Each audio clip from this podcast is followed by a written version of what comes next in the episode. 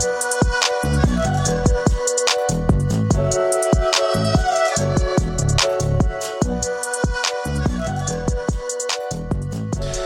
Hey friends, how are you? Okay, I've tried to make this intro like five times. I keep fumbling over my words. I'm gonna do my absolute best. Um, yes, it is Tuesday. I just released a podcast episode on Monday.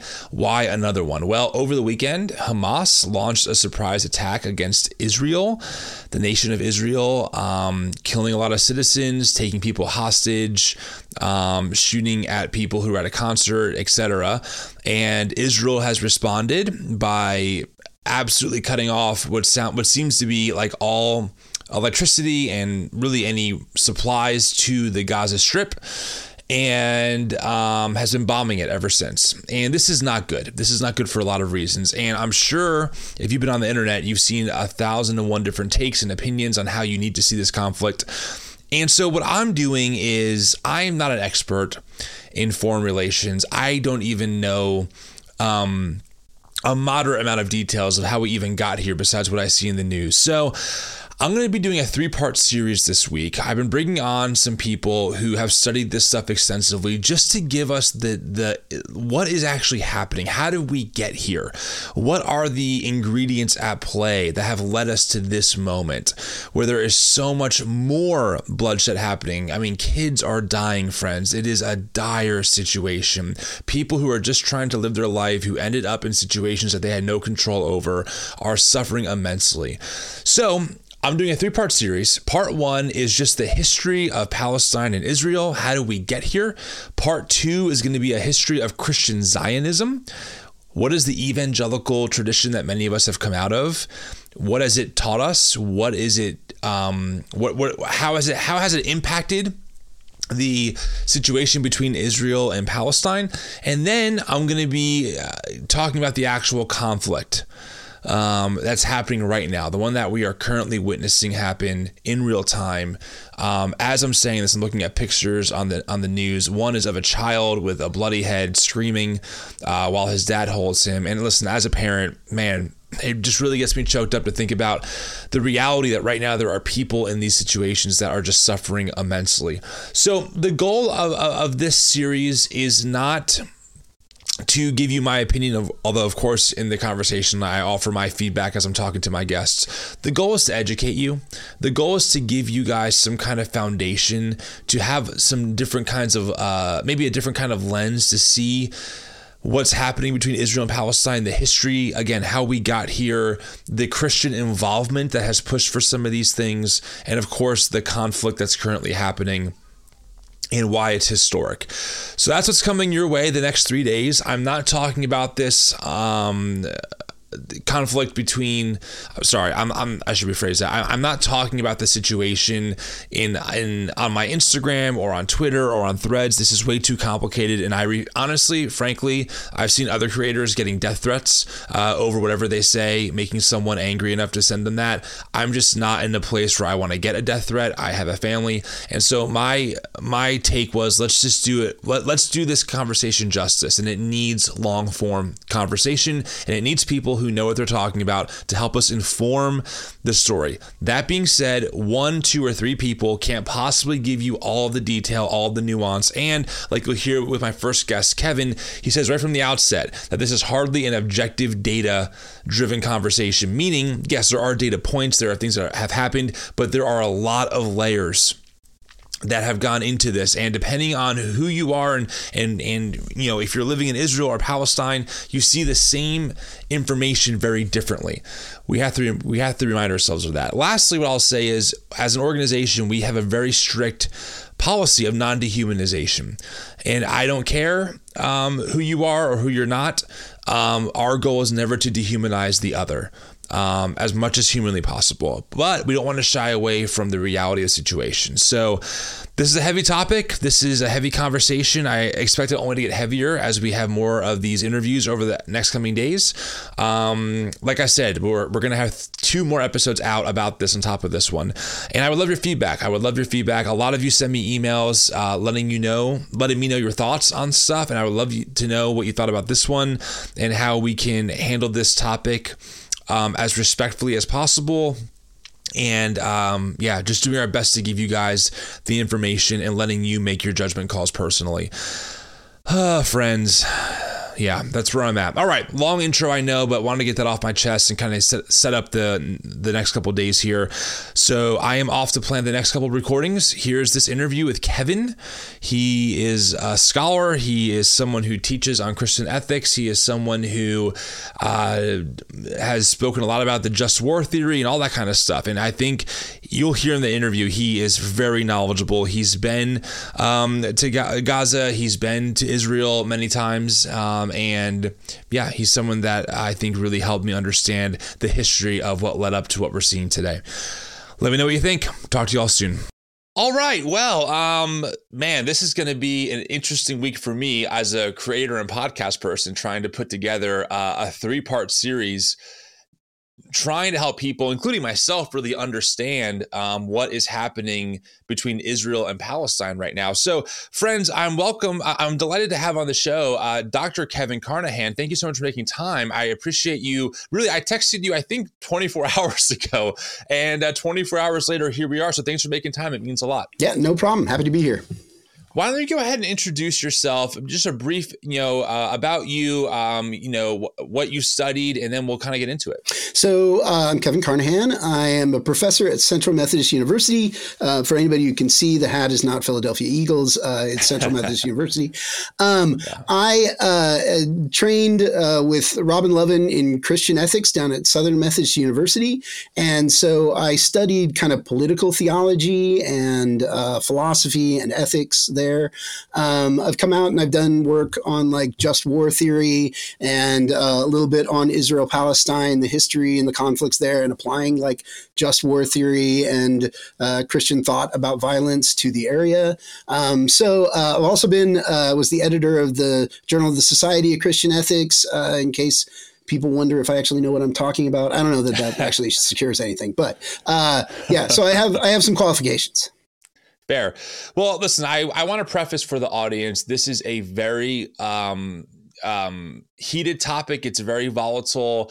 Uh, we also, I think, most of my audience is in the American context, and we also have another layer of just being so removed from the culture and area of of Palestine and Israel and what's going on there. And of course, you know, we, we try and get news from media, but everyone has their own bias to it. So, you know, friends, the goal of, of, this series is really just to do my due diligence because I'm not an expert on this, but I wanted to bring in some folks who, you know, know at least a little bit when it comes to these issues and helping us kind of navigate first how to understand what actually led up to this point, um, uh, the history of even our own Christian tradition, uh, Christian Zionism. We'll get to that uh, on, the next episode. And then we're going to talk about the actual current conflict that's happening right now uh, between Israel and Palestine. So I just wanted to kind of preface that you know we are dealing with with sensitive things. We acknowledge that we want to be as careful as we can, and we also we don't want to minimize the reality of the history. Um, um, it's important that we know what's going on. So I know, Kevin, anything else that you want to add to that as a kind of a preface or caveat? Yeah, I mean, I'll just say this everything is contested in this uh, conflict, even what you call the land at any given point, whether you call it Palestine, whether you call it Judea and Samaria, like the, the very basics of it. You can find, uh, you know, Yasser Arafat at one point like denied that the Temple Mount was where the temple was, which is really strange because, like, even in the Muslim tradition, that's pretty much where the temple is everything is contested.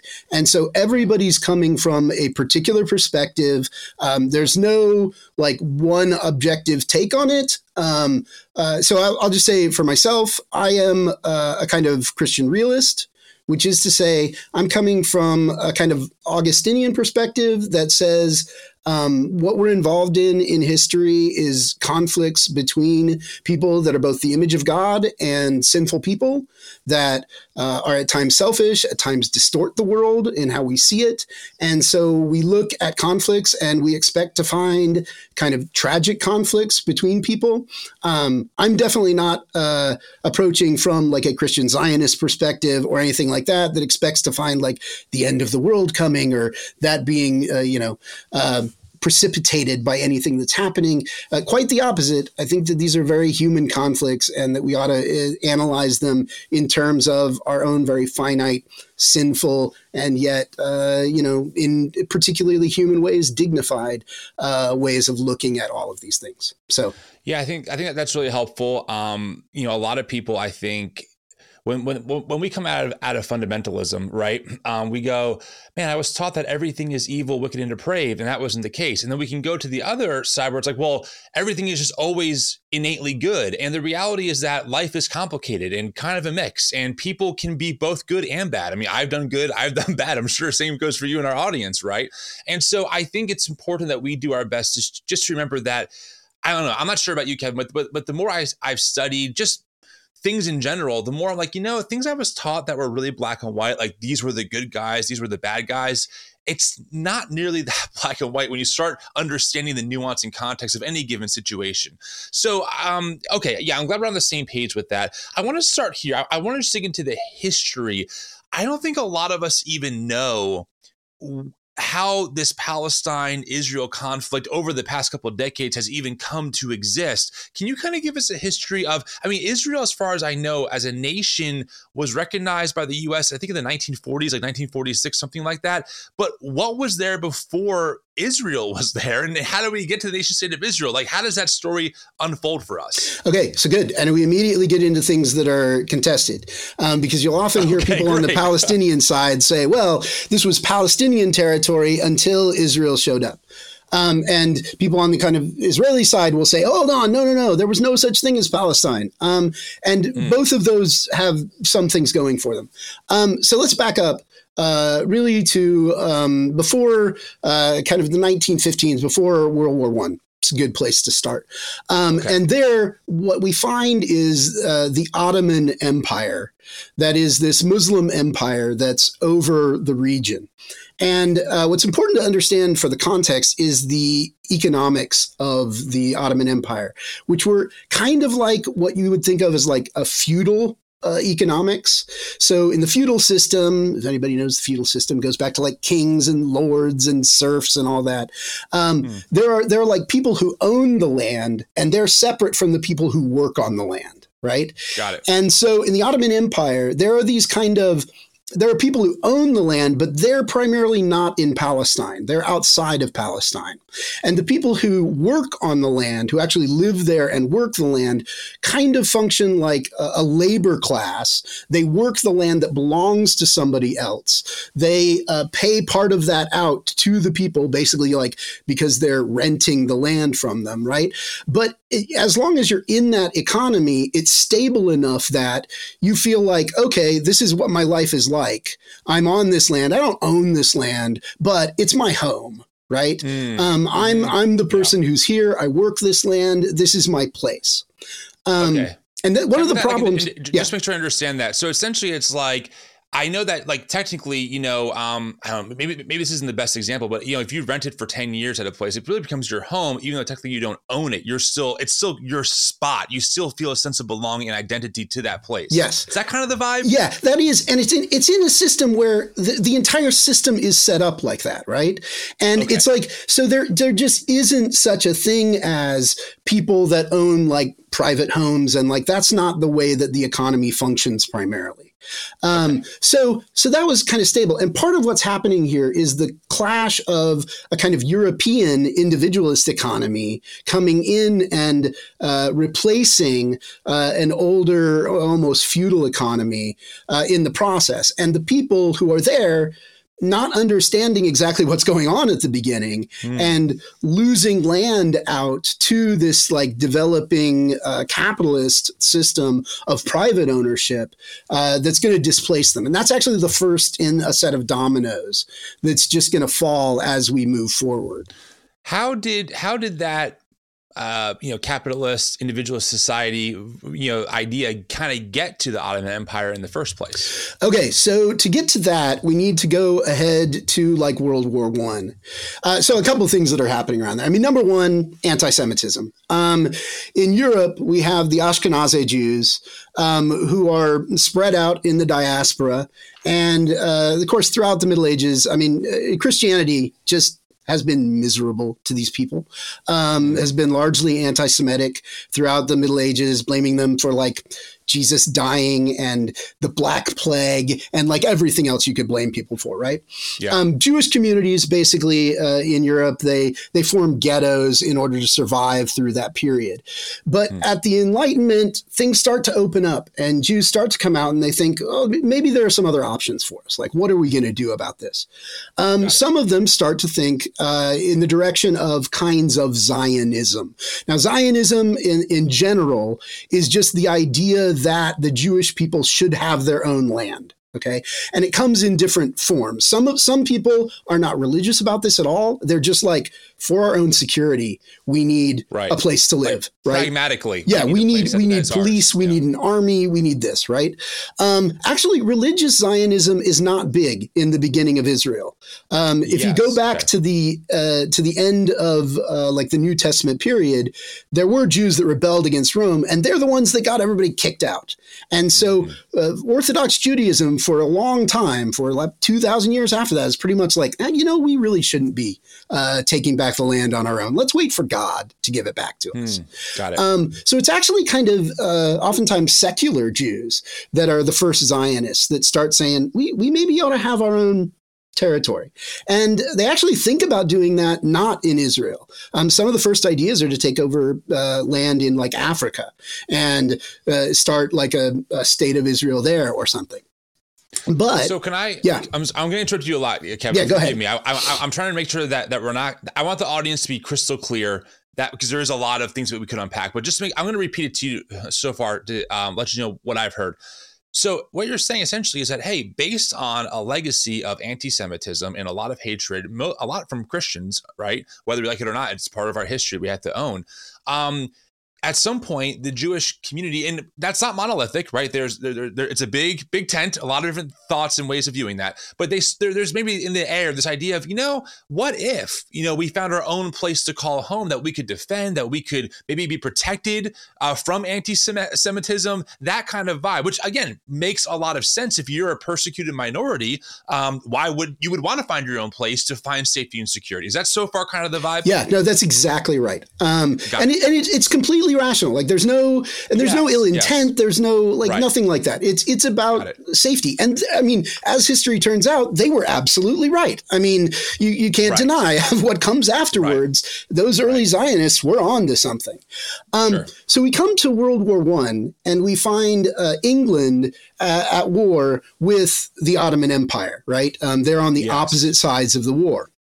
Yep. Now, England, it's Germany and the Ottoman Empire, is that yeah, right? Germany and the Ottoman Empire. In, in ways, I mean, this is really strange because World War One is not like World War Two. World War One is not like the Nazis and evil against. It's a bunch of nations fighting each other for power, and the Ottomans just for pragmatic reasons uh, join up with Germany. They they chose the wrong side in this war, um, and England ends up gaining a foothold in the territory that uh, was like the territory of Canaan, whatever we want to call it, Palestine, Israel. And uh, in part, there's multiple things that are going on here. Um, but one of the things is they want to undermine Ottoman power. And this is Ottoman territory.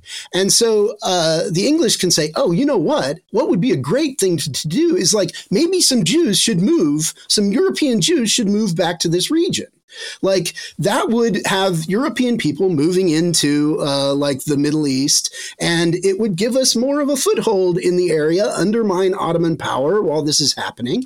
Um, the the British are not really mm, fully on board with like Zionism or giving Israel a state or anything like this, um, but they kind of want to encourage the movement of people in this direction because it serves a set of purposes for England at the time. Um, to expand their their empire. Yeah, to expand their empire, to undermine the power of their enemies, to continue breaking down the Ottoman Empire, which is really going to fall apart after the First World War anyway. Um, and so during the war, actually, uh, like 1917, they put forward the Balfour Declaration, and the Balfour right. Declaration is this declaration that you know we support people who move to this region. It doesn't actually promise anything. It doesn't promise a state. It doesn't promise security. It doesn't, but it, it's this kind of general statement encouraging Ashkenazi Jews to start moving to this region. Um, and so it, it's it's uh, yeah, it's it's not making any promises that England will do anything, but it's it's encouraging this movement. Okay. Now, I don't want to get ahead of your story, but I when I was, you know, doing my own like quote unquote research, which is watching as many videos as I can, there also seemed to be British playing the other side of the field by promising, was it Arabs that land as well? Is is that part of the story here as well? Yeah, I mean, this is real pol- power politics that's happening around World War One, and everybody's promising things to each other all over the place. Um, so England has uh, takes over uh, an area that's much bigger than the, con- the current area of Israel. It would cover things like Israel, the Sinai, and uh, Jordan today. And okay. so they're they're playing off against multiple of these people making the promises. And still today, you'll see some people who are on the Israeli side of things saying, well, really, we should have gotten the entire British mandate. Like that, that was really what we were promised to get. Um, mm. Whereas the English were not being, they, they were not drawing lines at that point. They were kind of making vague promises to multiple people in order to get support from multiple areas.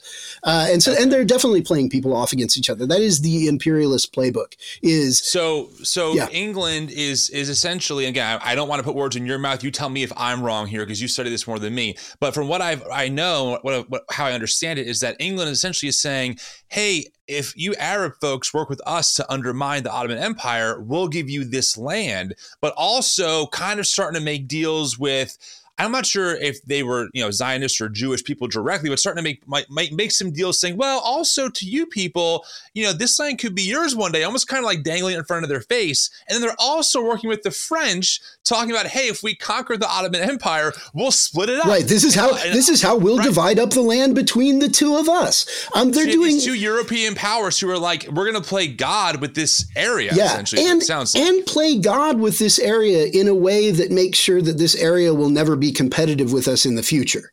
That's also wow. important because that's very important. Because one of the things with imperialism is you want to rule an area, which means you don't want the people fighting against you. And one of the mm. best ways to keep them from fighting against you is to keep them fighting against each other.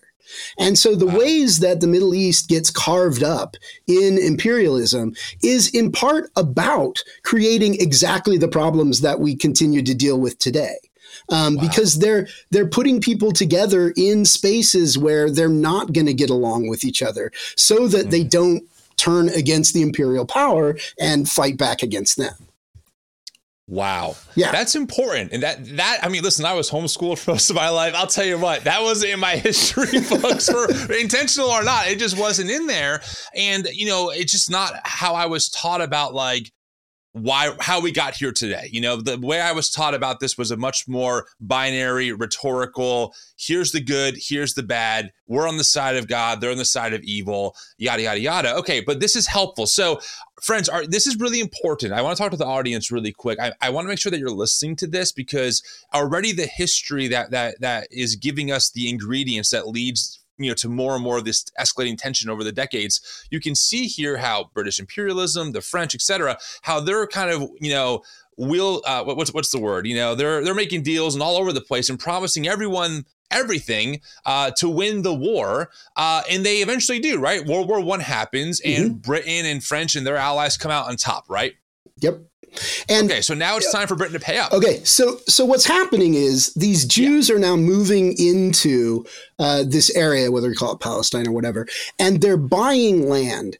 and they're buying land from those landowners, not from the people that actually are seated on the land, right? And so mm. you'll have people that have wow. for generations worked this land that all of a sudden find themselves evicted from their land that they've always lived on, and they don't have anything to show for it because they don't have the money that bought the land, right? Because that went to right. whoever it was that owned the land. They just find themselves dispossessed without work, without any place to go. And again, this is not like a, a, scheme by the Jewish people to do this or anything. They're functioning in a European economy exactly the way that you function in a European economy. They're coming in, buying land. For them, this is the upright way to do it, right? You're coming in, you are buying the land, you're moving in perfectly legally. This is what's happening. But because it's the clash of these two different economies, you end up uprooting people and not having anything to do with them. And so this right. begins uh, the tensions between these these people who are coming into the land and the people that are feeling themselves dispossessed in the land already getting kicked off and this is way before we actually get the state of Israel off the ground but we're already building these tensions between the people that will become the Palestinians and the people that will become the the Israelis Right, and that's reasonable to see because you have people, like you said, who have probably probably built families and grandparents and aunts and uncles, right? Their families have been built on this land, and then here comes these people from from Europe, right? Yep. Jewish or not, they show up and they go, "Hey, we bought your land, you got to go." And you're like, "Wait, who? Wait, how? What? Who? I, yep. I, but I've been here for generations, right?" right? All of a sudden, and somebody's so, building a commune, and it's a kibbutz now, and you've got to figure out right. something else to do um, yeah, it, it's I, it's a mess. question about this. Mm-hmm. Yeah, no, already we're off to a bad start, yeah, right? I mean, yeah. already we're off to a bad start. Um, I'm also under the impression that prior to World War One and prior, prior to Britain doing the garbage that they did. Uh, that that area uh, was predominantly, I believe, Muslim, but also had some Jews and Christians, and they got along pretty amicably overall. Is that is that the case? Yeah, I, I think if people were functioning internal to the the system, like as it existed prior to that, right, they didn't have as much conflict because you didn't have the conflicting ideas of ownership that are coming in, mm. the conflicting ideas of you know what it means to work the land. Um, whereas when you have these ideas coming in from Europe, as opposed opposed to right. like Sephardic Jews who have been there and participating in the system the entire time, right? They work internal to the economy. So it doesn't bring about as much clash between them and other people. Um, and still today, if you find, I mean, the majority of Christians that, that continue to live in the Middle East still uh, side very much more with the kind of Arab Palestinians than they do with the Jewish state, in part because of this, because they didn't move in from the outside, right? They were there the entire time. They so in some ways this is a clash of economies, right? Uh, right. As much as anything right. else, is it's a clash of economies that's going to facilitate this, right? A lot of people look at it and they think, well, this is just a religious conflict. No, I mean this is yes. all about politics. It's about economics.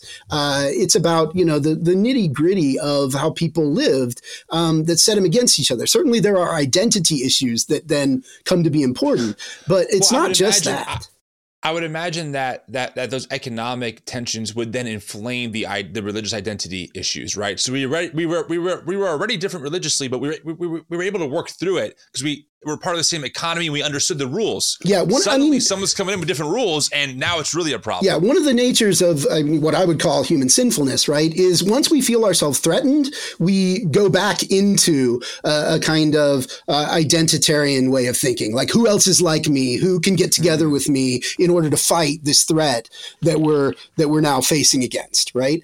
Um, right. And we have two populations, both of whom feel under threat, and appropriately right. so, right? The Jews that right. are moving in are moving in because of anti Semitism. They're moving in because they want to be able to defend themselves. And the people right. who are being dispossessed of the land now feel under threat from the people that are moving in. So we have mm. two peoples that are kind of being oppressed and being squished into this one little land. I mean, it's just it's just a time bomb that's going to go off. All right, so so we're what year are we even in right now, okay, Kevin? Are we so, like 1920s? Like where are so we? So we're basically the 1920s. Um, okay, we we can move forward there. There's a there's a, a slow process of Jewish people moving in. Um, it's not from it's, Europe. Yeah, yeah, from from Europe, Jewish European Jews moving into the kind of Palestinian area, and they take over uh, some territory, mostly kind of little splotches of land, primarily up kind of in the northern part of Israel, uh, not like in Jerusalem or anything like that. Um, and they're establishing little communities not primarily a religious movement. Um, and then we have to, to, jump ahead to uh, the fact that obviously brings about the, the major change, which is World War II.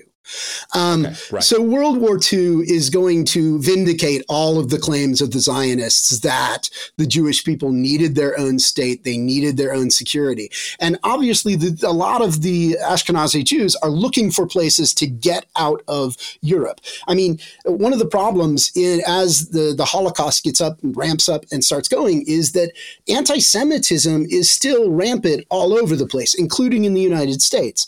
So people, right. European Jews who are trying to run to the United States are getting turned away by the United States. They need some place to go. And so over time, this just increases the flow of people into Palestine um, through this same kind of process as things go. Now, uh, obviously, um, World War II is and the Holocaust, uh, massive tragedy. Uh, you know, utterly horrible. And yeah. Uh, to some, you know, to their credit, in some senses, um, the Western powers, once they win World War II, they've defeated Germany. They're like, look, we need to do something to set this right. You know, they're, they're like, mm-hmm. we need to do something that's going to correct for this. And the decision that they make is to, we'll recognize a state of Israel right? Uh, and so the UN comes together in 1947 on the far side of World War II and recognizes a state of Israel. It's not what the state of Israel looks like today, uh, but it did um, so if, if, we look at the, the proportion of like people to land, um, at the time, about 33% of the population of like Israel Palestine is Jewish. And the UN proposal gives them about 55% of the land of Israel Palestine. Um, wow. And that's, I mean, you can see again, the Western powers they're doing a good thing. They're trying to, you know, make some things right from uh, the Holocaust and try and recognize the, the what's true from the Zionists.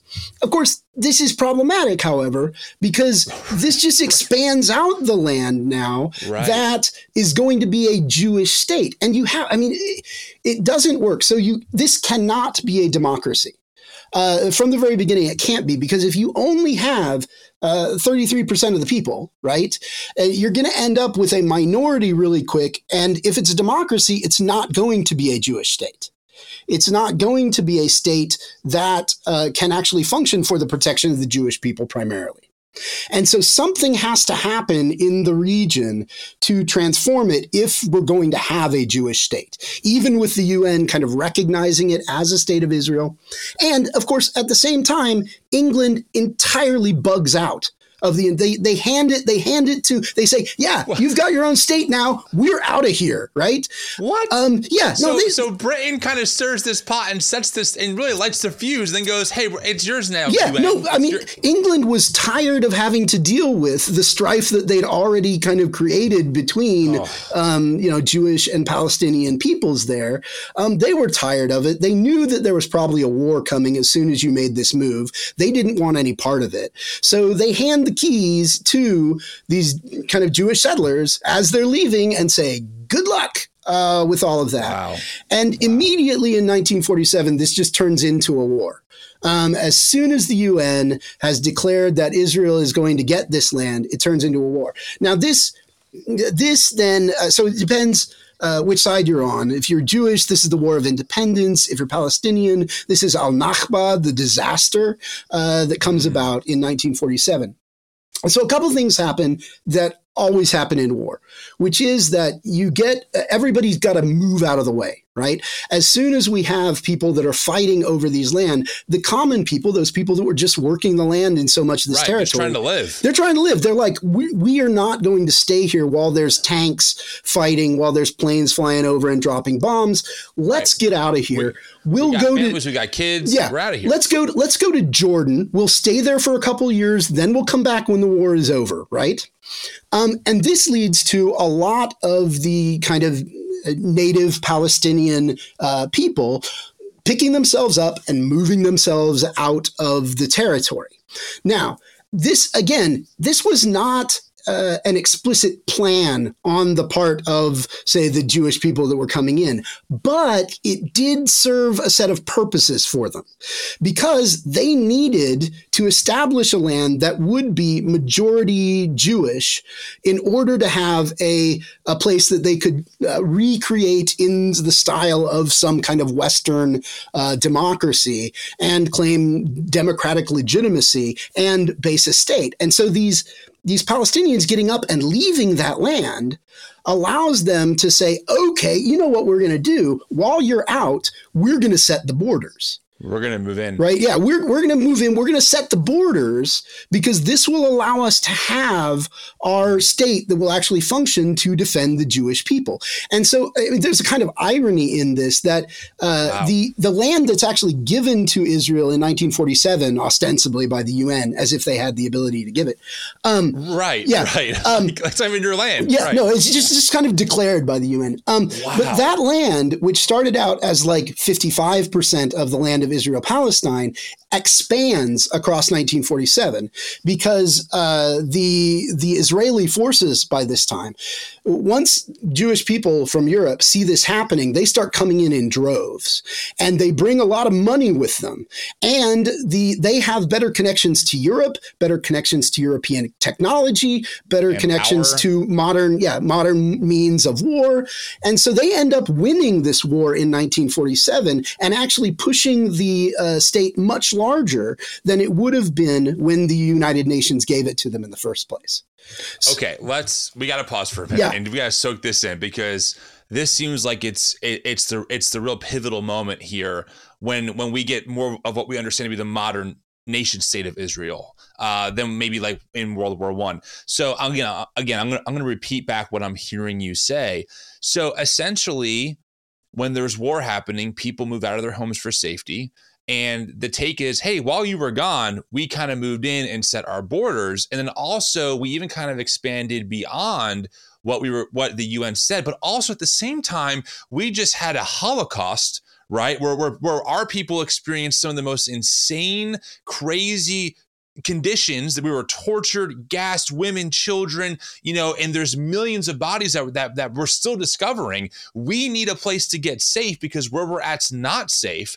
Also, we are we are Europeanized, right? So we have a Western sense of politics and culture and and finances and all that stuff. So we're bringing that with us, which is a complete oil and vinegar combination compared to like the locals, right? The Palestinians who were there, like, wait, what are what are you doing here? Like almost like, I mean, this is a caricature, but almost like, hey, sorry that happened to you, but like you can't you can't stay here kind of vibe. Yeah. And and and they were like, no, we're gonna stay here now. Yeah. Right. No, I mean you're exactly kind of right. And this is and this is where the where the trouble comes from. One of the problems that you get into in this conversation is like, can you critique Zionism? Right? Can you right. critique the Jewish, uh, you know, what the, the Jewish people did when they came in. Because on the one hand, I, totally, you've just emerged from the Holocaust, right? How can anyone critique you for taking this land for your own security? On the other hand, you know, you're dispossessing millions of people from the land that they've had for generations, and you're kind of creating right. another problem on its own. And still today, right. I mean, this is from this uh, 1947 time, there are still millions of Palestinians that think of this land inside of Israel as their land and think of themselves still as refugees that are just living outside the land, waiting until they can come back and take what their fa- the land that their family had lived on right? And of course, right, right. the the state of Israel is like, no, that is just that's right. not even a, a, possibility. That is and and technically, we have the receipts to prove it was never "quote unquote" your land because you rented it. Yeah, exactly. Right? And you'll you'll hear him go back and say, "Well, there was no Palestine before Israel showed up," which is oh technically true, right? I mean, there was no state of Palestine. Right. There was no. So so yeah, I mean that's kind of true. Also, right. there were people living there. Um, right. So almost. This is almost like a a clash of well, your live ex- live experience doesn't match the letter of the law and so we're going to just say the letter, of, the letter of the law is the moral reality here, based regardless right. of your lived experience for generations. Right, and and and realize that they're bringing in a European style law with them as they do this, so it's not a law right. that the people understood or recognized mm, prior to wow. that. So the entire frame is changing for the people as we go through this. And again, not it's not like uh, schemes on either one of their part to screw the other, but they both end up in these positions that are that are very hard. Everybody in Israel, every time that somebody talks about coming back and taking the land, hears we want to kick you out so that you have to face another Holocaust. And everybody on the Palestinian side hears every more, one more of you that comes in is just kicking us off the land more. And so uh, these two different perspectives are inevitably going to bring people uh, to loggerheads with each other uh, in violent ways. Wow. Yeah. Okay, so we're we're now like in the so the nation state is established. The nation state is established. Now it's important to U.S. say U.S. recognizes it. Is that the? U.S. recognizes it. Um, we've got by this time there are basically uh, of kind of Palestine left. There are two different regions, and it's important to get them separated. One of them is Gaza. Gaza is kind of down in uh, the south uh, west corner of Israel, and it's it's uh, along the line with Egypt, and it will always be culturally more tied to Egypt. The other is what's called the Western Bank, which is actually on the eastern side of Israel, but it's the western bank of the Jordan River. And so that's actually the larger of the, tru- the two. It's uh, since it's lined up with the Jordan River, it's lined up with Jordan, which is uh, across the way there, and it will be more Jordanian in culture um, as we're paying attention to these things. But in theory, those places are left as Palestine, but they're entirely separated from each other, right? They have no way to Right. actually go across Israel, coordinate with each other, um, do anything like that. And in theory, the idea is well, now those two areas should develop their own uh, government, their own state, and you know they they should they should just become functional. And the way that the uh, Israelis think about it, they should basically become like a Western nation state because that's what they're used to, right? Um, they and, but the people who are in those areas have no experience with modern nation states. They have experiences with Ottoman culture and the ways that that system functioned. So, what comes out of this is uh, the Palestinian Liberation Organization.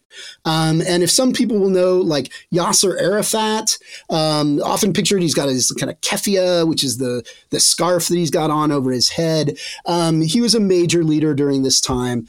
Um, he's he's got ties to uh, the Muslim Brotherhood and some of what are kind of contemporarily recognized as kind of radical Muslims, but he's more of a nationalist. Um, he really is more about like he wants a state of Palestine. But the Palestinian Liberation Organization takes first not its job to set up a state in those two places, but to try and get back the land that they had lost. And so instead of taking up a state building project in those territories that they had, they've got all of these people who think of themselves as refugees and they think, okay, what we should really do is take back the land from Israel.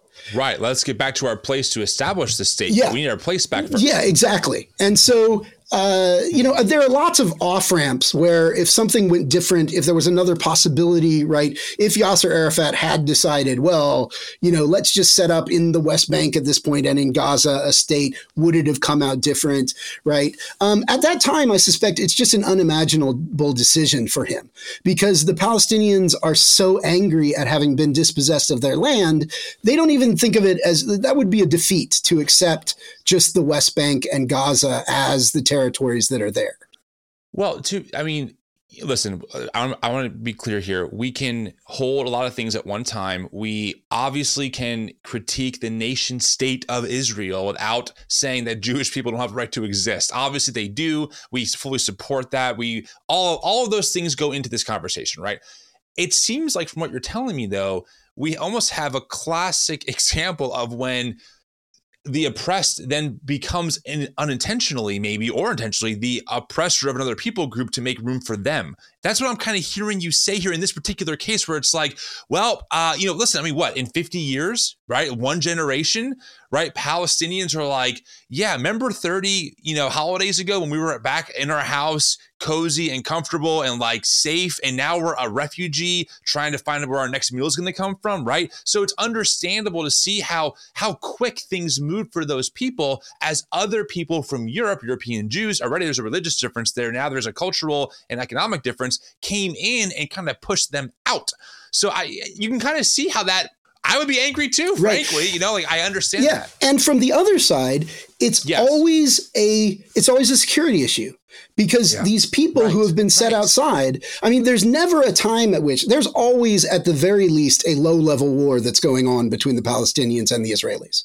There's always, you know, attacks across these lines, and so for Israel, it actually ends up being a problem. Okay, we've got the West Bank and Gaza should we not just take them out because they continue to attack the state of Israel perpetually, right? Right. So they right. continue to be a, a, threat to us. So they don't even they don't think of it as all as you know we've we've oppressed these people. They think of it more well. They continue to be a threat to the state of Israel, and so if right. anything, we shouldn't be we shouldn't go easy on them. We should make sure that they don't have the capability to continue being a threat to Israel and that's mm. that's the Jewish uh, view of it. Is yeah, this is, uh, and again, um, there's something to be said for each of these sides. Um, but it is it's also true that uh, so one of the other things uh, Christian realism that you pay attention to is power differential. Um, yeah. So the fact that uh, the tendency is human beings are sinful, and if one side gets more power than the other, they will tend to take advantage of it in particular ways. Uh, not because they're more sinful than the other people, but just because well, we, we tend to take advantage of things for ourselves. Um, Israel, in part because of its ties to Europe, um, and now its ties to the United States, um, ends up uh, developing uh, weaponry far ahead of what Palestinians get. They have more land than the Palestinians. Um, they have you know much more developed technology. All of this stuff, and there really does over time just come to be a massive power differential between this. Israelis will. Uh, partially because of their perspective, they don't see it this way because they always feel threatened, right? Mm-hmm. The the Israeli always feels like we're on the edge and and fair enough all of these arab states that are around them keep talking about driving them off into the sea right i mean you've got right. you've got right. saudi arabia you've got iran you've got iraq all of whom uh, you know would like to get rid of israel and so israel the entire time says well no we're just doing what we need to to defend ourselves which in hmm. some cases is true against saudi arabia iran and iraq but those palestinian people don't have anything. I mean, they don't have much of a power base at all to contend against Israel. And so between the hmm. Palestinians and the Israelis, you're getting this power differential where really Israel is massively powerful. And, right. and they probably have this, the, again, we're a generation removed from the Holocaust for them, right? So it's not like it's that far gone. It's not, it's not that far back in their history. They probably have family members and grandparents who were, oh, yeah. who, who, who, who passed away during And this just right? becomes a, a narrative, right? It's a, it's a narrative of mm-hmm. identity. Mm. It shapes you as who you are. That you remember the Holocaust, right? Um, this is a course, you know Yom HaShoah is a kind of day of remembrance that's held in Judaism to remind people never again, never let this happen. And in many ways, the Jewish people still feel like uh, the the recipients, the the guarantors of this memory for the world, right? That and and that's that's an important moral position for us because Very. God knows we screwed things up, you know. Yeah. So yeah.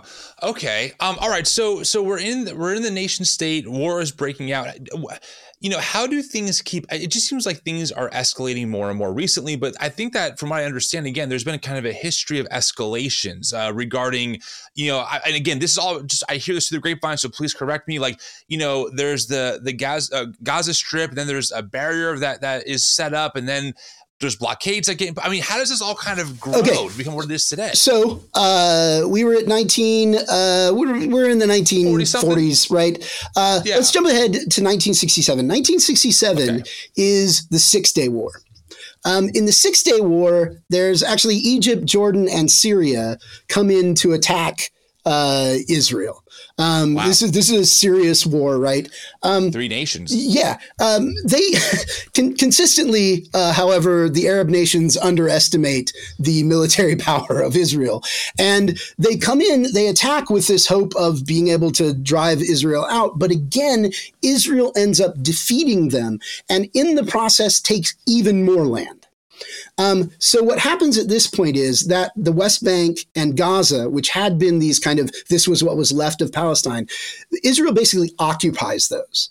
So it takes over. It gets rid of any Palestinian government that was. It says, okay no more we're going to be in charge of security we're going to be the police we're going to be the people that that run everything and wow. the people in palestine uh, you basically uh, you don't have a vote in anything you don't have representation in anything um, you're just under the control of Israel, right? Uh, and in part, this is Israel thinks of this like uh, both in terms of security. We had they've they've been attacking us for so long. This is the only way we can stop them from attacking us is actually just put our police in control of them, right? Uh, also, it's a little bit punitive, right? Um, you you were part of this thing where uh, Jordan was coming in. You were part of this thing where Egypt was coming in, right? We're going to show you what happens if you participate in trying to take down the state of Israel. And so Israel now expands out to where there's still the West Bank and, the, and Gaza, but now they're not even really independent in any significant sense. Uh, so they're under the control. Correctly exactly. What's that? Yeah, so Israel is controlling everything as far as like their politics, their military, uh, all that kind of right. stuff. Like that becomes under the jurisdiction of Israel. Right. And any government or self autonomy that the Palestinians have, they only have because Israel allows them to have it. Were, were, were those two areas population wise, like citizen wise, was it a mix a mix of Palestinians and Jewish people? Was it mainly Palestinian? It was mainly Palestinian people, and you have to think about like those those people who were refugees. Like a large number of them, they had basically packed these territories. Um, right. So, so these they're, are they're, they're, crowded. Yeah, these are crowded. Um, these are massive territories. Down in Gaza, eventually gets to be just ridiculously crowded with people. Um, and you know, Israel comes in, they take over these territories, and this the war also has a couple of other effects. Um, so one is this is basically the beginning of the settler movement in Israel. So I said that the Jewish people, like coming up, the Orthodox Jews, for most of their history, had said, We aren't supposed to take back the land. God's supposed to give that to us. But after the 1967 war, they're so successful that there's a group of Jews who look at this and they say, This might be how God is giving us back the land right? And so it's actually uh, God is kind of triggering these wars in order to allow the state of Israel to expand out. And this gives rise to like Gush Emunim, which is uh, a, a settler organization that is Israeli and sees their job as to take what is left of the Palestinian land away from the Palestinians in order to make it the religious land of Israel again. So, and Okay. So th- wow. So this starts after 1967. Okay. Now I don't want to say the the settler movement is bigger than that. There are also economic things that are moving it because Jews continue to move into Israel, and mm. uh, housing prices are going up in Israel. Um, Israel is becoming an uh, immensely population packed place, and so people also just need places to live. And so these settlers now will go out into the Palestinian territory and take over bits of land from the Palestinians in the West Bank and in Gaza. And they'll go in and uh, sometimes they go in and they'll like uh, burn the agriculture in the area so that the palestinians don't have anything to work in order to make money at which point the palestinians have to move out and then they'll come in and just settle there start building um, big apartment buildings in order to uh, house jews that then come into the territory and then they're expanding into these areas, and the Israeli government now has a problem because they're like, oh, we've got Jewish people moving into the Palestinian territories, and that opens them up to attacks from Palestinians much more easily, right? Right, because we have now decades of Palestinians getting angrier and angrier, yeah, angrier yeah, about and, all the stuff that's going on, plus the wars. They're all at war now with each other too. Yes, and and so the state of Israel is like, so we have to decide: are we going to extend protection to these settlers that are now moving further out into Palestinian land, or are we going to let them like go on the, go it on their own?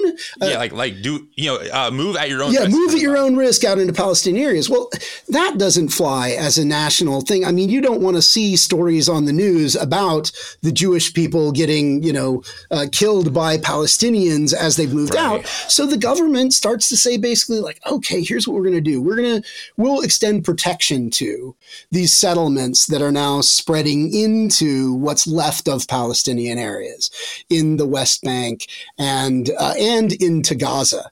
Um, and this has the effect of basically even the West Bank and Gaza now just get split up into little tiny pieces where uh, the Palestinian people continue to live, oftentimes entirely separated. So if you're in one part of the West Bank, you can't get to another part of the West Bank without having to drive around a huge number of Israeli settlements, and that can take you a full day to go someplace that you could have gone in an hour previously, because now you've got to drive around the Jewish settlement that's in your way to get to like your brother's house, right? Wow. Um, and of course, Israel, in order to maintain security, has to have checkpoints every place.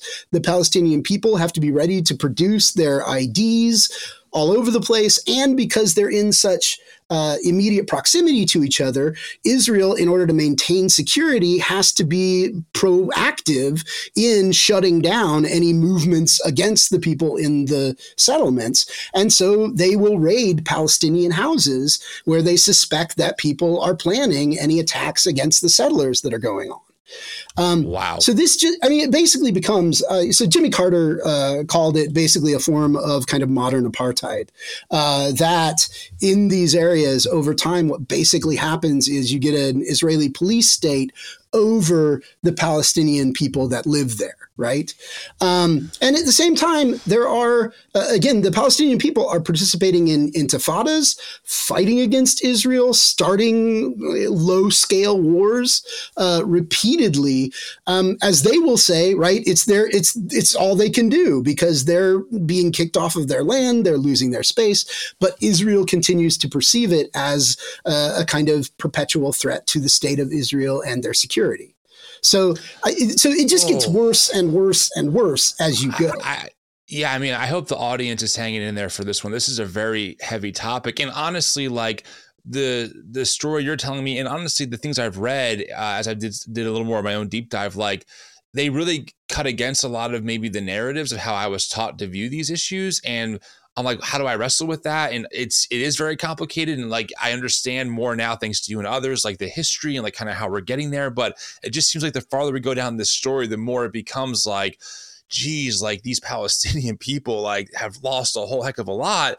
But then also, you know, okay, so let me ask you this then. Where does Hamas come into the situation? Because I, I'm hearing like the word terrorist being used to describe them. When I was a kid and something would happen, I would just hear from like right wing radio, you know, the terrorist organization of Hamas is just, you know, that is Palestine essentially. How does that, how do they come on the scene and who the hell are they? Okay. So Hamas is uh, the Islamic resistance movement. That's what it means. Um, they come about in about 1987 during the intifadas, these kind of low scale wars against Israel fought by the Palestinian people. Um, they organize. Now, ironically, the United States and Israel fund some of the original organization of Hamas um, because if you go back, you remember we had the PLO, the Palestinian Liberation Organization, and Yasser Arafat. That was kind of the primary uh, political organization in Palestine. Well, uh, Israel and the United States want to do a little bit of that kind of uh, imperialist stuff where they, if you keep the people fighting against themselves, they won't fight against you as much. And so, uh, in part, they encourage the, the development of this group Hamas as an alternative to the Palestinian Liberation Organization to uh, create rifts inside the Palestinian movement. Now, Hamas is based down in Gaza, uh, primarily, whereas the okay. PLO is based mainly in uh, in the on the Jordan Bank. So is the PLO still around? Are they still a thing? Uh, the PLO turned into Fatah, which is basically the uh, main political party that continues to okay. exist. Um, okay, they by the uh, 1980s, uh, the PLO eventually accepted the existence of the state of Israel. Um, gotcha. Like in the middle gotcha. of this, uh, the PLO over time becomes a more mainstream political organization, and it's actually Hamas that then takes over as the more radical uh, organization. Okay, right? All right. Um, yeah. And uh, Hamas then uh, they they take up this view, which they still hold, that Israel, the state of Israel, should not exist, and they link it more explicitly to religious claims. So uh, Hamas claims that the entire land of Israel should be uh, an Islamic waqf, an Islamic uh, reserve, uh, basically for the people, and um, they they claim on religious grounds, kind of as the opposite of those Israeli settlers, right? Um, mm. That no, no, no, we are in fact uh, in this for Islam, and Israel cannot exist as a matter of our faith. Um, mm. So Hamas ends up taking over kind of ironically as the more radical. And in the United States, they're often associated with like the suicide bombings of uh, like the 1990s that were going on. Um, they've actually renounced that since uh, 2005. They uh, stopped doing anything like suicide bombings. Um, but they were associated with that, uh, with the attacks on uh, Israeli citizens, blowing up buses in Israel. Um, wow. Also attacks on uh, soldiers, but you know, a whole so, set of so, things. So they were they they would they would attack like civilians as well. It does, it, yeah, they would they would send they would send people with bomb straps to them onto public buses in Israel and blow the buses up as uh, a form of warfare in Israel. Um, mm Something that that further, I mean, if you think you're, you know, the Israeli people who always always already feel under threat, uh, given their history and narrative, um, yeah, that that'll that'll trigger you. I mean, you can't get on a bus in Israel for a good decade without being afraid that you'll never get off it again. Wow. Um, wow. And and this, yeah. So so in some ways, uh, like the PLO actually moderates, but then you've created Hamas, which then kind of takes over and moves into that more radical space. Now, we should also be careful. Um, while Hamas is in the West seen primarily as a terrorist organization and all this, it should be noted that internal to Gaza, they're also like the Red Cross. Okay. Um, Sorry, in my Western mind, terrorists and Red Cross right. don't exist. Those don't go together. Space, you know, right, right. But this is, I mean, if you think about it, they're they're Muslim. Um, Islam has uh, a great stress on taking care of the poor and the oppressed, and mm. uh, is opposed in many ways to like uh, Western economics and like interest bearing systems and all of this. And Hamas, it, they have like soup kitchens, right? Um, mm. So the people in uh, Gaza and at times across Palestine, like the people in the West Bank, look to Hamas and are like, well, you know what? Um, the PLO isn't really gaining anything for us. And Hamas is at least like fighting for it. So, mm. um, you know, for the Palestinian people who are always on edge between, because the Palestinian people somehow always just end up losing land, whatever strategy they take, uh, whether it's mm. participating in negotiations, whether it's fighting intifadas, mm. whether it's, they always end up losing more land. And so they keep looking around for any strategy that could actually succeed. And wow. at times it looks like, you know, maybe we should go with uh, like Hamas and Islamic Jihad. Uh, maybe that's the way to go. Um, and actually, uh, for a time, the, the, other thing is that the PLO um, looks pretty corrupt um, by this mm. point. When they became mainstream, uh, some people also tended to make a lot of money off of uh, things that they could do with their government positions. And some of this also goes back to like Ottoman economics, because if you think about the feudal system, well, lords always made money and then helped the people out below them, right? Uh, and in some ways, the PLO still functions on a system like that. So the people who are high up in the government, yeah, they get kickbacks and they get things like this. And so the common people oftentimes look at the PLO PLO and they say, well, you're you're a corrupt. Like Hamas, yeah. I mean, they're, they're kind of radical, but they're they at least are not making money off of this stuff. They're running soup kitchens. So, you know, where do we go? Do we go with the They're kind in of the trenches with us? Yeah, kind of exactly. Do we go with the mainstream upper class politicians that seem to be making money off of us, or do we go with Hamas, who's radical, but at least they seem to be fighting for us, right?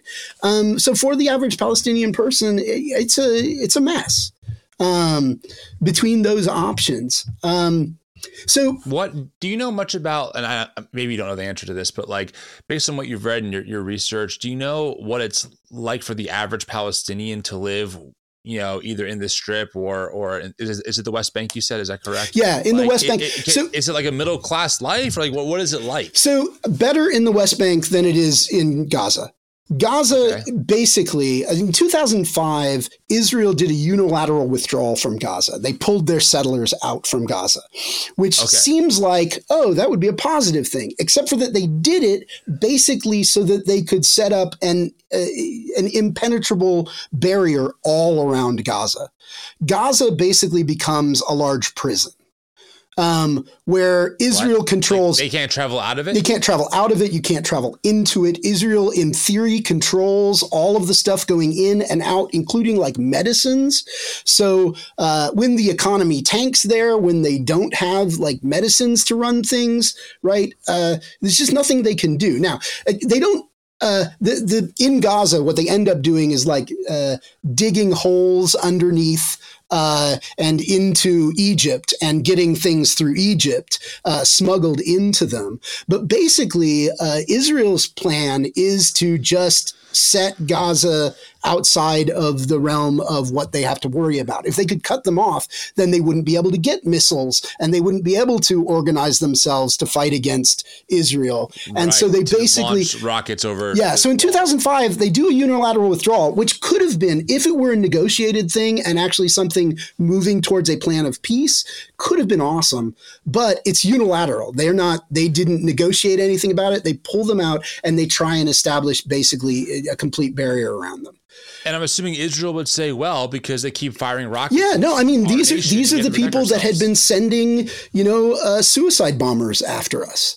So what do you want us mm. to hmm. do? And they're the people that continue every chance that they get, and they do. They get a hold of rockets, and even though the rockets that they get a hold of are like these handheld or often like homemade things, right? Um, they can shoot them into Israel, and every once in a while they'll hit near a home, um, and that's pretty constant that they do that when they get a hold of a rocket, um, they will do this. Um, and that's kind of what we've seen in the last. I mean, obviously, what happened most recently was incredibly coordinated. Um, they had some very good stuff, and people are going to be asking where they got that from. that's one of the yeah. big things that's going to happen. Um, but uh, this is, yeah, I mean, every chance that the people in Gaza get, they will fire missiles into Israel. Um, so they're not wrong that these people would try and destroy Israel if they got the chance. In the West Bank, it's right. better, but life is so broken up by the settlements that everything is frustrating. Um, mm. To you can't really get a good economy going because in order to move things from one place to another, it takes so long to get around. In order to have meetings, uh, like uh, everything in life is a frustration, and you've got to run through checkpoints at every point. Um, I was with uh, I was with one of the I was with a, a Palestinian guy there um, as we were going through the West Bank, and uh, he always smiles. He gets to the the places where they have these breaks, and he always smiles. And his daughter always says, "Don't smile at the occupiers," right? Mm-hmm. Uh, but he's like, "Well, if I don't smile, they might not let us through. So I'm going to smile right. at the occupiers," um, mm. which which just tells you, I mean, kind of the the life that they lead, right? They have to be. How old? How old was his daughter when she said that? Um, she was a teenager at the time. Yeah, so this is young. Yeah, you know, yeah. From from the beginning, that, that that's the perspective, right? Yeah. Is that the, these are occupied these are occupiers on our land, and we can only hope one day for our liberation, yeah. for our, our and even kind of and even getting out of the West Bank, you you couldn't just come out of the West Bank into Israel. I mean, you you'd have to have some reason, some security that you got past in order to do that. Um, so they're not as isolated as they are down in Gaza, but it's still just a pain to be able to do anything. And again, Israel controls what you can do. If you can leave, if you can come in, if you can travel internationally, like Israel is uh, basically in charge. Why? Why do you think um, there's been for what now since the four, uh, what seventy years, eighty yeah, 70 years, I guess, at least. Um, why has there been no successful way to nav- negotiate peace? And I've heard this term called uh, a two state solution before. You know, I, I mean, it feels like to me in this conversation, it sounds like some European countries. Uh, did their imperialist thing, uh, messed the whole area up, and um, it's like, well, you're, you know, like like the U.S. is one of the most powerful you know, if not the most powerful nation in the world, you couldn't like negotiate some kind of two state solution with these people like and i asked that because i remember i think bill clinton got like pretty close with something something like what what yeah. what are some of those dynamics for us to know about that have made this so impossible yeah so actually so back far. when bill clinton um, did his negotiations over it what they did was they actually set up a kind of de facto they broke the areas of the west bank into different sections some of which would be under direct control of israel some of which they would allow the palestinians to like have police control over, right? Not military control, but like you would be able to have Palestinian police in that area. Like that was probably as close as we've come to anything like a two state solution. I, the problem in part is that the two sides just start so far off from each other in terms of what yeah. their even beginning places are. Because a Palestinian starting point for negotiation is we want uh, we want the possibility of the return of refugees, which to Israel is just a non-starting point. And Israel says, well, um, we want to maintain all of the space that we've got for settlers. Uh, so, you know, we need to at least uh, maintain that space in the West Bank. And the Palestinians are like, that's that's crazy. The West Bank doesn't function. It's, it's de mm. facto like Israeli territory. So you can't do that. I mean, and their their starting points are so far off from each other that getting them to a place where they could actually agree would take a long time and would take a lot of pressure. And that, that's the other thing is nobody has had the will to make this happen. Um, mm. And that it goes back to things that we've discussed. I mean, like people are still like you don't want to abandon Israel, right? You don't want to, you don't want to ever look like you're saying right. we're not going to support you Israel because yeah, the Holocaust, right? I mean, like, right, yeah, that's right. that's and Jewish people are a minority group. Yeah, right? they're like two percent of the population, and they they face anti-Semitism everywhere, and we're seeing a rise on in that with Christian nationalism in America, right? Yeah. So obviously, no one that I know who's sane wants to be anti-Semitic or wants the extermination of Jewish people right. to happen. Like that, that is a bad thing. Yeah, and to get get things more complicated and set up for your next thing, like Christian Zionism, just makes this even more complicated, where there are people in the United States Go. Yeah. There you go. This book has saved my life. This one right here. Yeah. A short history of Christian Zionism. Yeah. Those yes. th- those Christians who want Israel to spread over the land so that they can bring about Jesus re- returning to the world is just right. All of that is is around, and uh, I think that that's made, the United States has never had a will to uh, get Israel into a position that it would have to negotiate. Um, the, the United States and Israel are very close together in terms of their developments of technology, of military strategy, of all of these things. And uh, you know, I mean, in some ways, we've got a lot of our economy tied up with Israel too.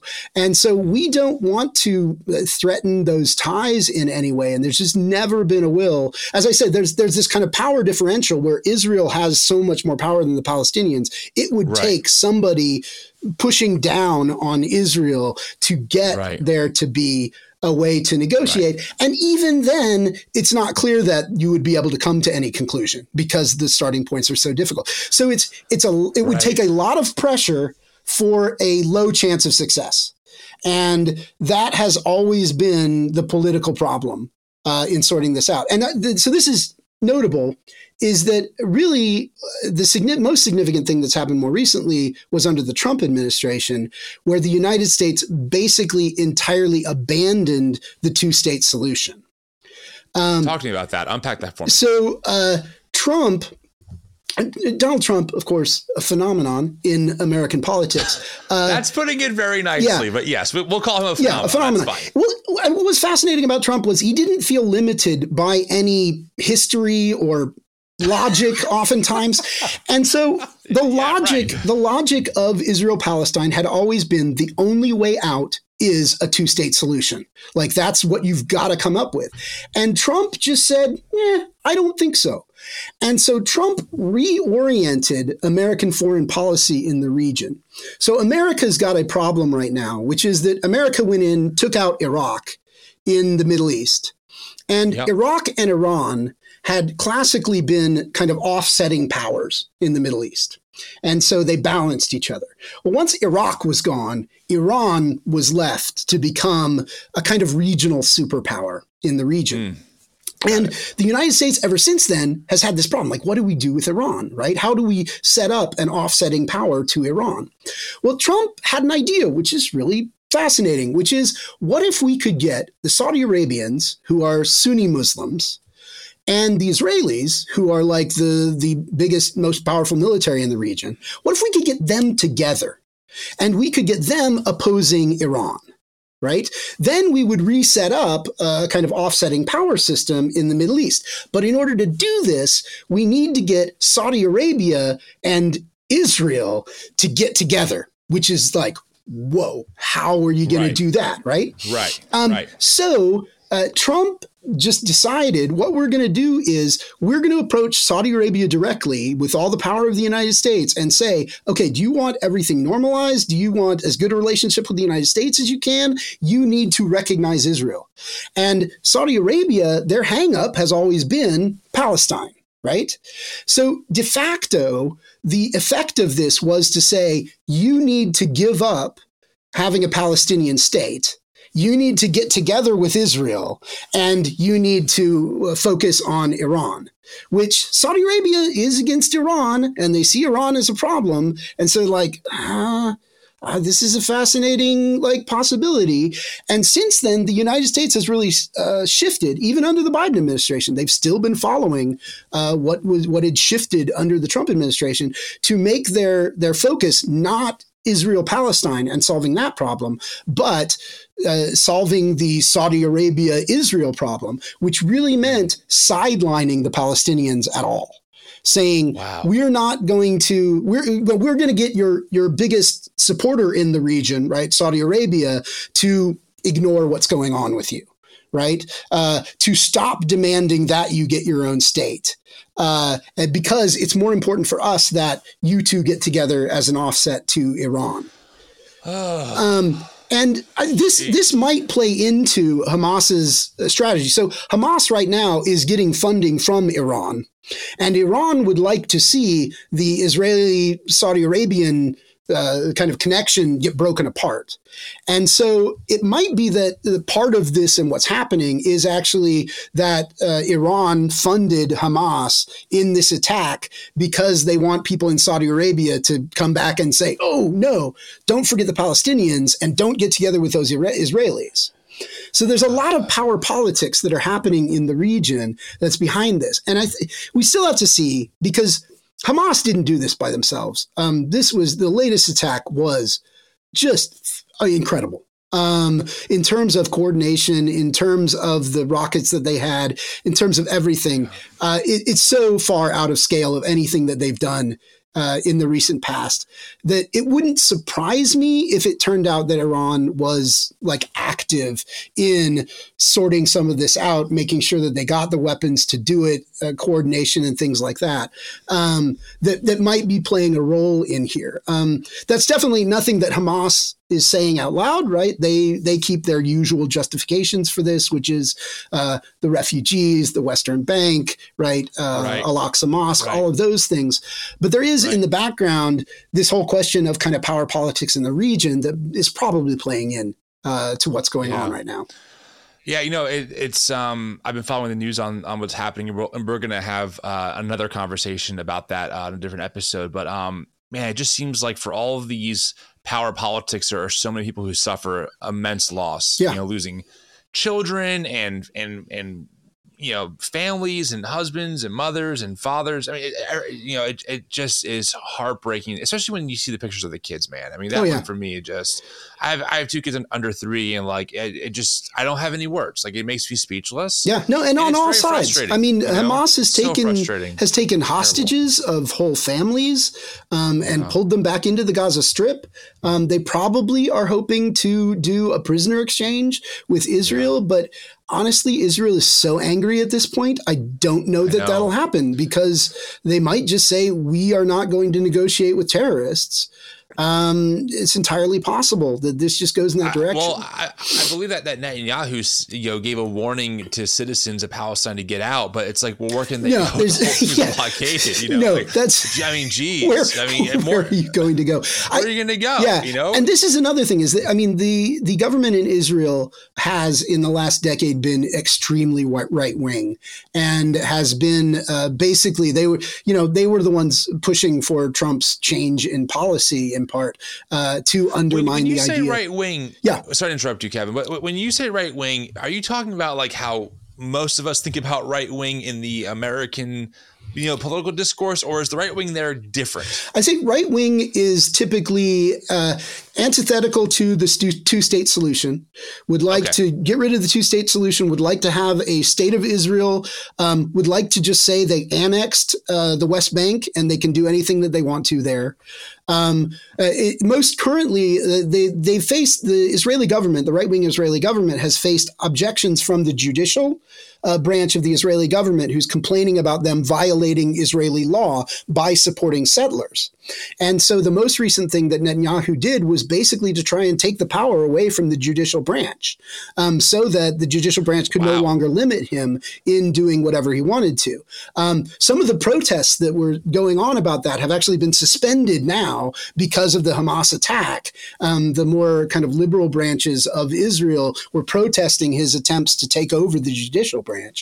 Um, so, so Israel has people who are all on all different sides of some of these oh, yes, conversations. Yeah, they're on all different sides. Um, okay. I, I would, I mean, I think everybody in Israel is a Zionist in the sense of thinking that Israel should have a state, right? Right. Um, sure. But they disagree severely on like how to make sense of settlers, how to make sense of you know how exactly what does that state look like, how much should mm. you negotiate, how much. There's lots of disagreement on this. Um, yeah. So I mean, the the right wing has really. Uh, pushed this both that and religiously i mean they are they are in lockstep with the settler movement at this point and in lockstep mm. unfortunately with some of the people that are signaling that they just want to take over the temple mount and build a second temple which is you know might bring you back to the zionism discussion um, the, right. the christian zionism discussion but right um, yeah, and it's gonna it's gonna be interesting to see for the future what happens to the Israeli government because I suspect uh, somebody's going to get in trouble for this, and uh, it's entirely possible that in the long run Netanyahu actually loses his job because they somehow didn't stop Hamas from being able to carry out this absolutely incredible attack on Israel.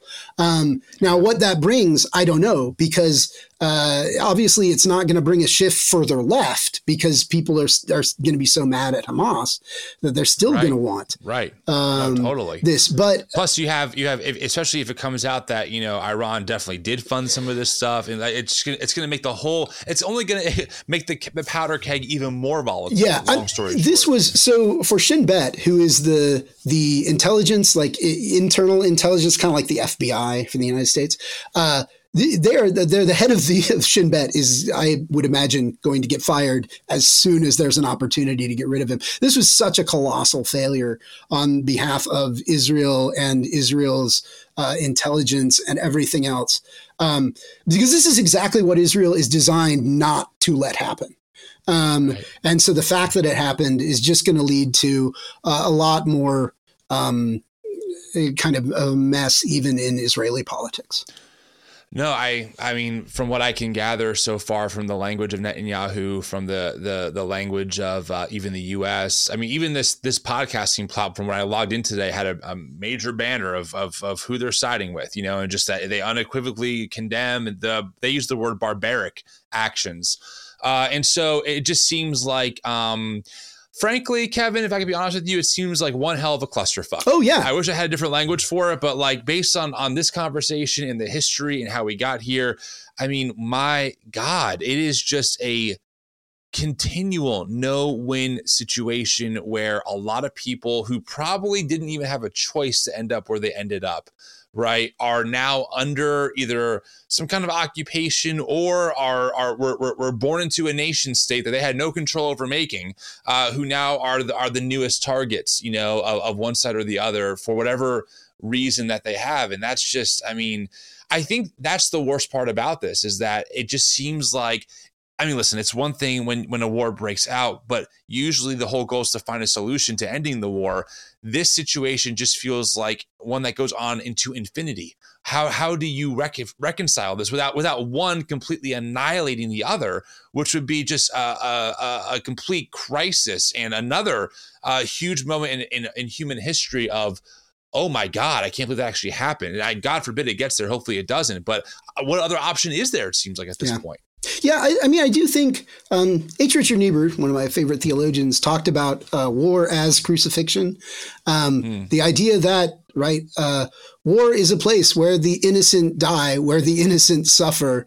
And I think we could expand that out to say, in this case, politics is crucifixion.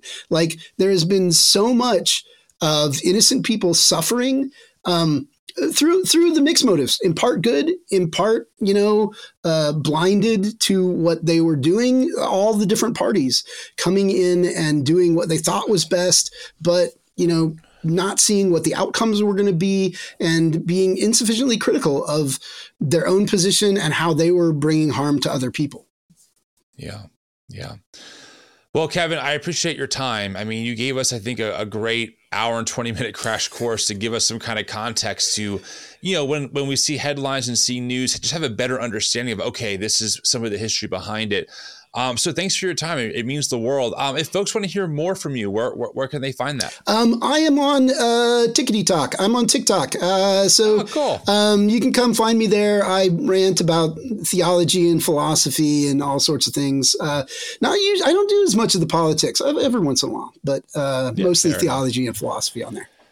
Well, I really appreciate your time and your knowledge. It's, it's obvious that, that, that you've uh, studied this stuff and have experienced it. So thanks for your help, and uh, we'll talk again soon. All right. Thank you very much. Thanks.